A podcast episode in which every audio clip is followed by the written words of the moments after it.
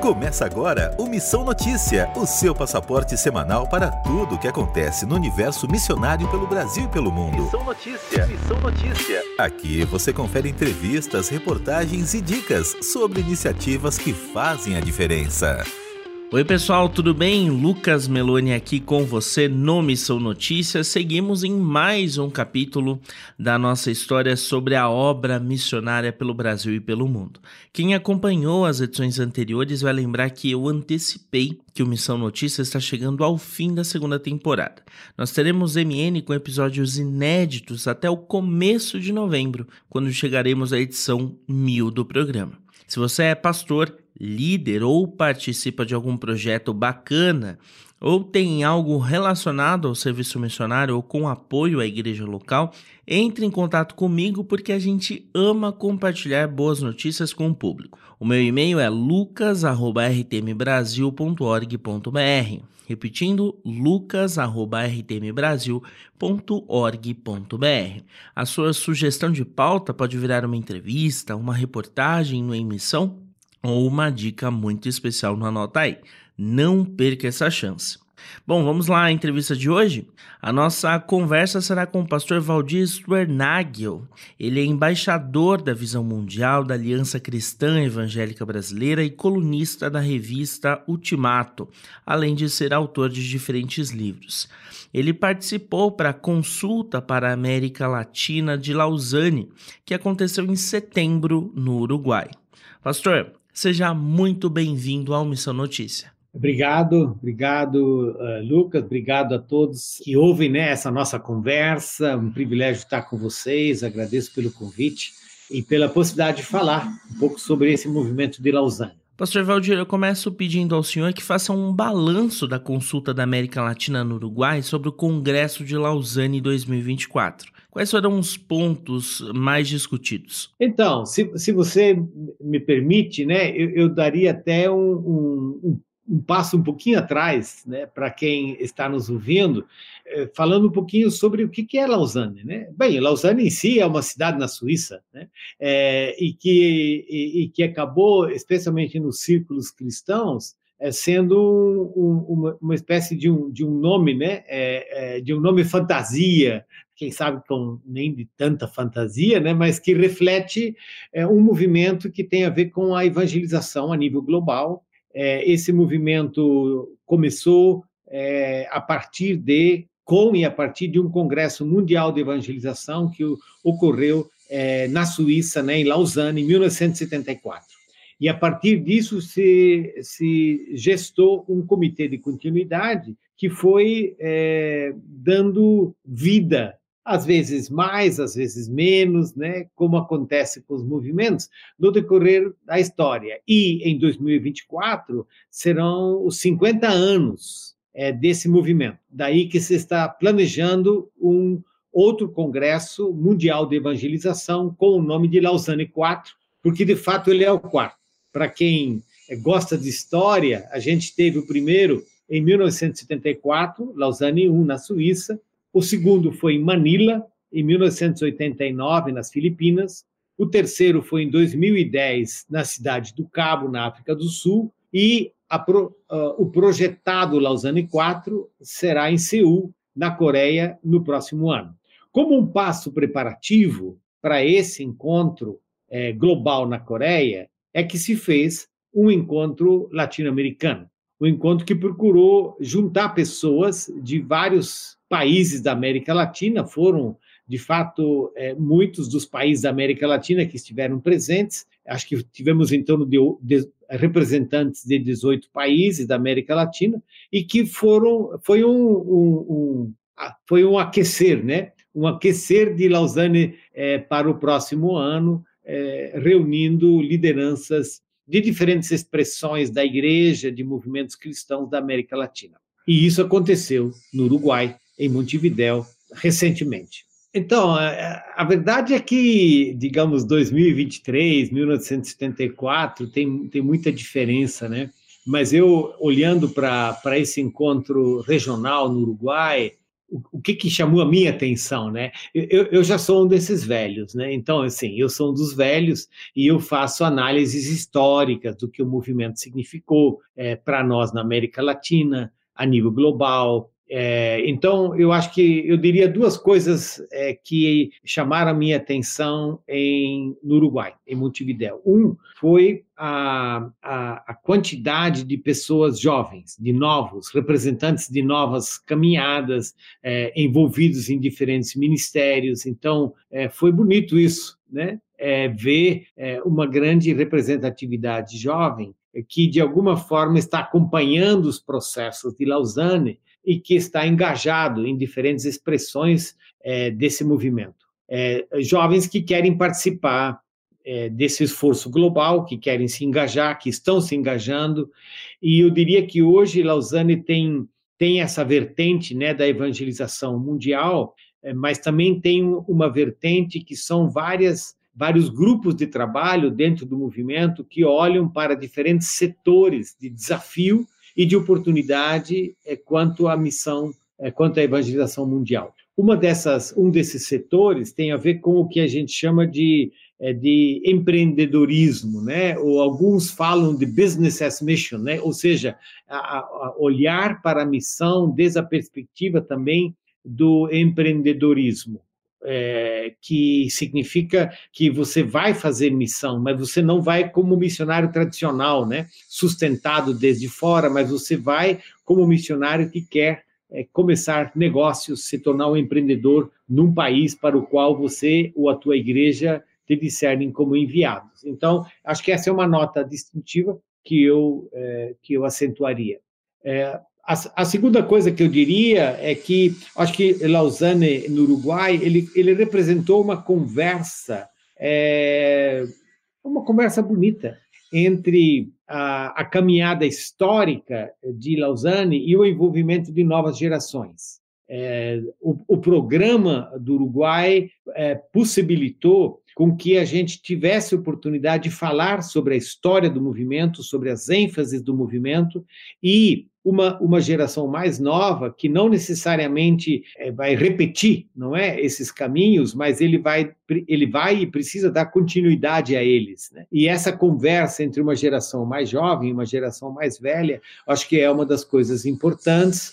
É, a gente tem uma expressão clássica, eu até usei ela lá no, no evento no Uruguai, que é uma expressão do que de Kierkegaard, né? Que o Kierkegaard fala que a gente a gente precisa andar olhando para frente, mas você não pode esquecer que a gente tem um retrovisor. O retrovisor mostra para a gente de onde a gente vem, mas a gente não pode é, é, olhar para o futuro é, é, só no retrovisor. A gente precisa olhar para frente.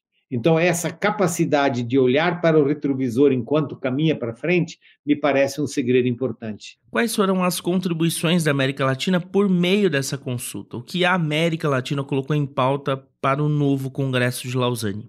Bom, olhando do meu ponto de vista, né, é, digamos, da minha história, eu acho que o que, a, o, que o programa de, de, Montevidéu colocou em pauta foi de que a gente não pode esquecer a nossa história e na história do movimento de Lausanne, a gente tem, tem uma, uma, uma nota latino-americana muito importante, eu, eu, diria assim, muito significativa. É, Lucas, se você me permite, eu, eu iria é, colocar duas, duas notas. Uma, quando Lausanne surgiu, nós estamos falando agora né, da década de 70, você de fato tinha é, um movimento, um crescente movimento que a gente chama de, digamos, de evangelização, né? expresso especialmente digamos, por Billy Graham. Billy Graham foi, é, nos anos 50, 60, 70, o grande evangelista mundial. E ele tinha uma capacidade enorme de mobilizar a gente, então é, você teve assim um, um, upgrade né? Na, na, no esforço pela evangelização é, mundial, é, com é, uma evangelização massiva, com uma é, evangelização é, enchendo estádios, aprendendo a se comunicar é, massivamente. Né? Então, acho que isso era uma das coisas muito importantes que marcaram uh, e marcam muitas das nossas das nossas igrejas também na América Latina e no Brasil, né? É, então, a segunda nota é que você teve é, a partir, é, especialmente dos metade do século passado, um crescente também movimento de missões, né? envolvimento missionário, especialmente é, dos Estados Unidos e depois, mais recentemente, com a América Latina. Então, você teve, de repente, milhares de missionários que foram sendo enviados para diferentes lugares do mundo. Muitos desses missionários vieram também para a América Latina, especialmente quando a gente está falando é, do século passado ainda, né, quando a China fechou é, em 1950, muitos missionários acabaram é, tendo que voltar e encontrar novos campos. Então, eles vieram muito para a América Latina. Então, você tem dois fenômenos importantes, que é evangelização e, segundo, movimentos missionários. Isso fez com que também na América Latina surgisse uma igreja crescente, uma igreja jovem. A gente está vivendo no Brasil isso por décadas, né? Onde uma, você tem uma igreja evangélica que tem crescido é, consistentemente. Isso, faz, isso, isso significa o quê? Isso significa que as igrejas evangélicas elas já não são mais simplesmente minoritárias, pequenas, elas estão presentes na sociedade. Mas quando a gente olha é, para Lausanne 74, é, teve um, um, uma pergunta, digamos assim, muito importante, que veio especialmente da América Latina. E essa pergunta é a seguinte: gente, se, se nós estamos envolvidos em evangelização a nível de massa, né? se nós estamos envolvidos em, em, crescimento de igreja, plantação de igreja, em missão, né? É, que tipo de igreja nós estamos é, nós estamos vendo nascer.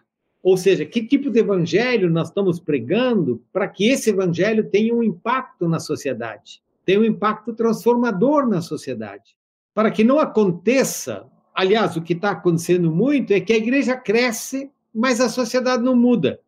Então, é, representantes que estiveram da América Latina em Lausanne, lá em 1974, foram dois, na época, líderes da América Latina, é, um deles, é, que vivia na Argentina, René Padilha, e o outro, Samuel Escobar, que vivia no Peru e também viveu em vários países da América Latina. E os dois levantaram fundamentalmente essa pergunta: nós precisamos de uma evangelização que tenha é, relevância e impacto no nosso contexto. Nós precisamos evitar uma evangelização que queira salvar as almas por importante que isso seja, sem que a gente fale da transformação da nossa da, da, realidade na qual nós vivemos. Nós precisamos de uma evangelização que é, promova todo o evangelho. Um dos slogans de Lausanne no decorrer dessas décadas tem sido esse: todo o evangelho para todos os povos, todo o evangelho para todo ser humano e o ser humano todo.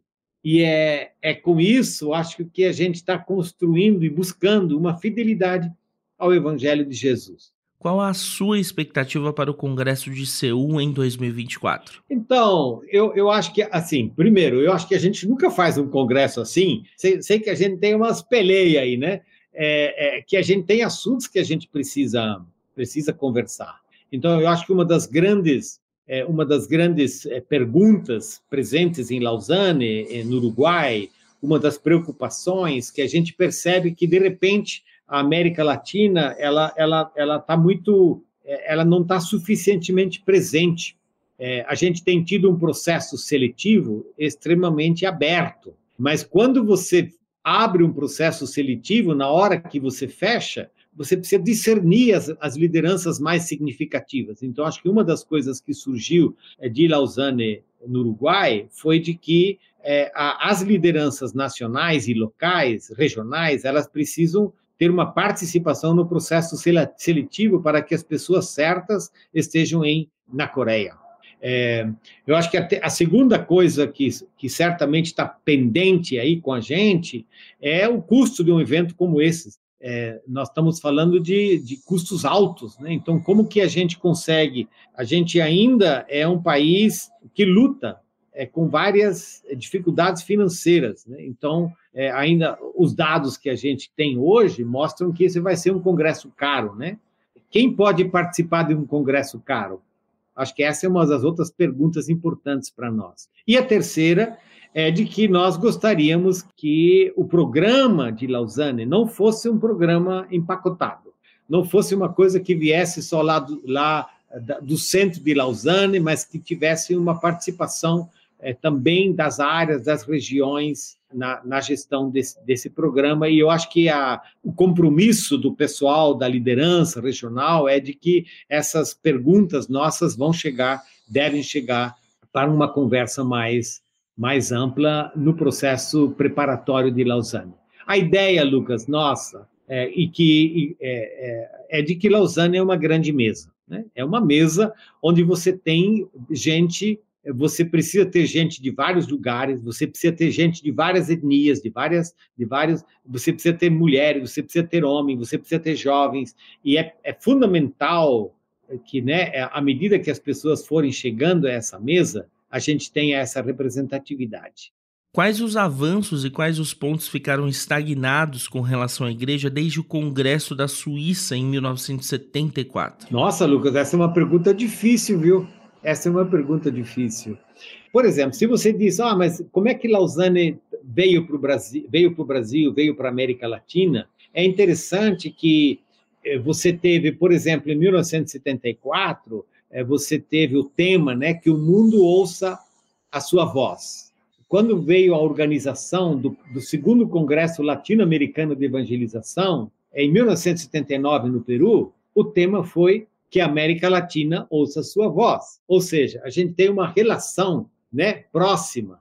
É, quando a gente tem o, o terceiro Congresso Latino-Americano de Evangelização, em Bogotá, em Quito, em 1992, o tema foi Todo Evangelho para Todos os Povos desde a América Latina. Então, você tem uma, uma continuidade se, é, é, sobre dessa ênfase de Lausanne. O primeiro encontro maior é, de Lausanne, é, que, que trabalhou os frutos de Lausanne no Brasil, foi um congresso missionário que aconteceu em 1976, em Curitiba, realizado pela Aliança Bíblica Universitária, já sob a inspiração de Lausanne. E que depois, anos mais tarde, teve o Congresso Brasileiro de Evangelização, em 1983, em Belo Horizonte. Ou seja, é, teve essa voz da América Latina em Lausanne em 74, como eu falei antes, né? De uma missão, de uma missão que leva todo o evangelho em conta para toda a realidade, e teve uma, um, uma influência de Lausanne em diferentes expressões da caminhada na América Latina. Me parece que isso é uma das coisas bonitas e, e a pergunta é que a gente precisa manter isso, né? Essa essa conversa, essa mutualidade. Agora, o fato, Lucas, é que a gente vive é, desafios enormes, né? É, hoje, é, eu diria assim, a gente nem nem está conseguindo ver direito como que a gente vai chegar em 2024, né? Se você pensa é, nas, nas tensões que a gente ainda tem, né,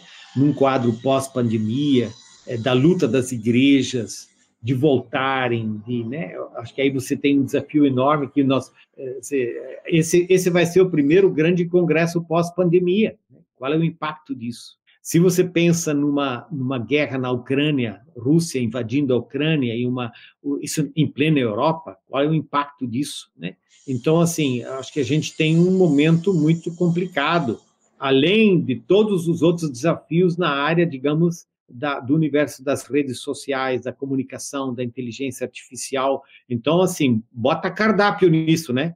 De assuntos que a gente vai precisar colocar é, diante de Deus em oração, é, olhar para esses assuntos à luz da palavra de Deus e na, nessa mesa de conversa é, orar para que o Espírito de Deus sopre para que a gente possa discerni-lo é, nesse tempo no qual nós vivemos. Chegando ao final da nossa entrevista, deixo aqui um espaço para que o senhor compartilhe algum tipo de literatura ou caminho para quem deseja ler ou aprender mais sobre Lausanne.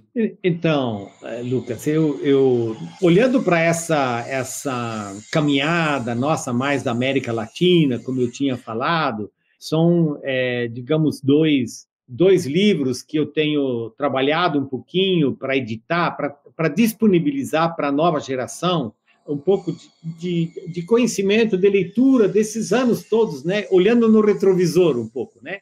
E um desses livros é o Raízes de um Evangelho Integral, e, e o último que saiu faz uns, uns dois, dois, dois meses é Caminhos do Evangelho Integral, que são dois livros publicados pela Ultimato, que você vai encontrar é, né, Raízes do Evangelho Integral e Caminhos do Evangelho Integral.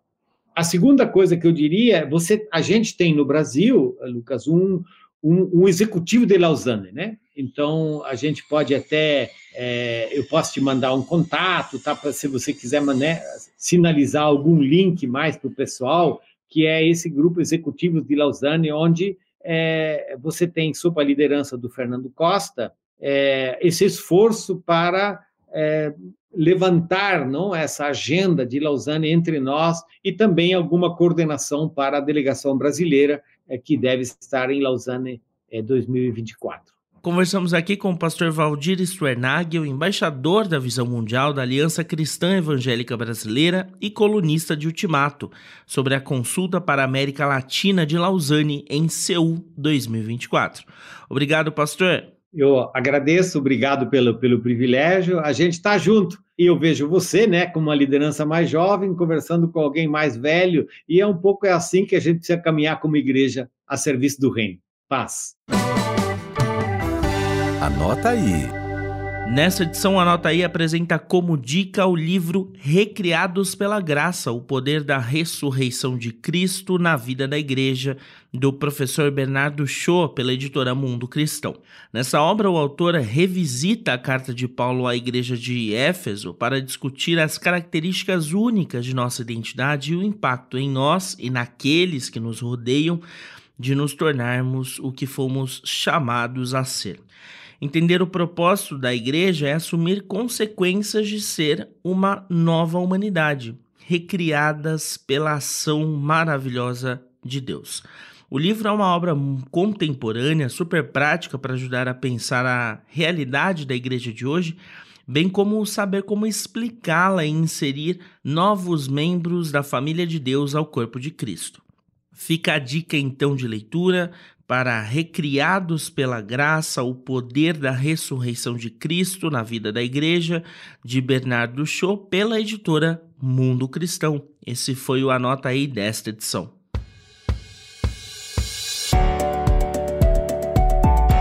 Antes de fecharmos essa edição, eu gostaria de compartilhar com vocês alguns pontos importantes. Temos visto pela imprensa e pelos meios digitais nos últimos dias o grave conflito entre o grupo extremista Hamas e Israel. Milhares de pessoas já perderam a vida em mais um capítulo deste conflito histórico. Há muitas informações desencontradas, cenas de terror e muito medo. Há irmãos em Cristo que estão tanto em Israel quanto na faixa de Gaza com o objetivo de anunciar o Evangelho de Cristo, bem como levar ajuda humanitária. Mais do que nunca somos chamados a interceder por essas e por todas as vidas envolvidas e prejudicadas por este conflito.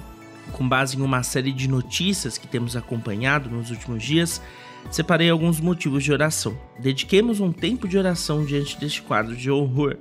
Oremos para que Deus conforte o coração das pessoas que tiveram seus familiares mortos ou sequestrados, para que Deus dê sabedoria e discernimento a líderes de Israel, da Palestina e dos respectivos países aliados, para que Deus cesse as atividades extremistas na região e para que a semente do desejo de vingança seja tirada do coração dos responsáveis pelo conflito de ambos os lados.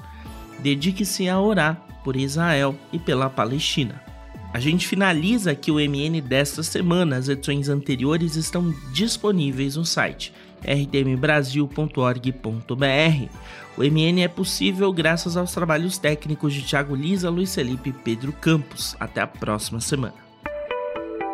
Você acabou de ouvir Missão Notícia. Ouça as nossas edições anteriores em transmundial.org.br. Semana que vem, nossa viagem continua com mais descobertas missionárias pelo mundo.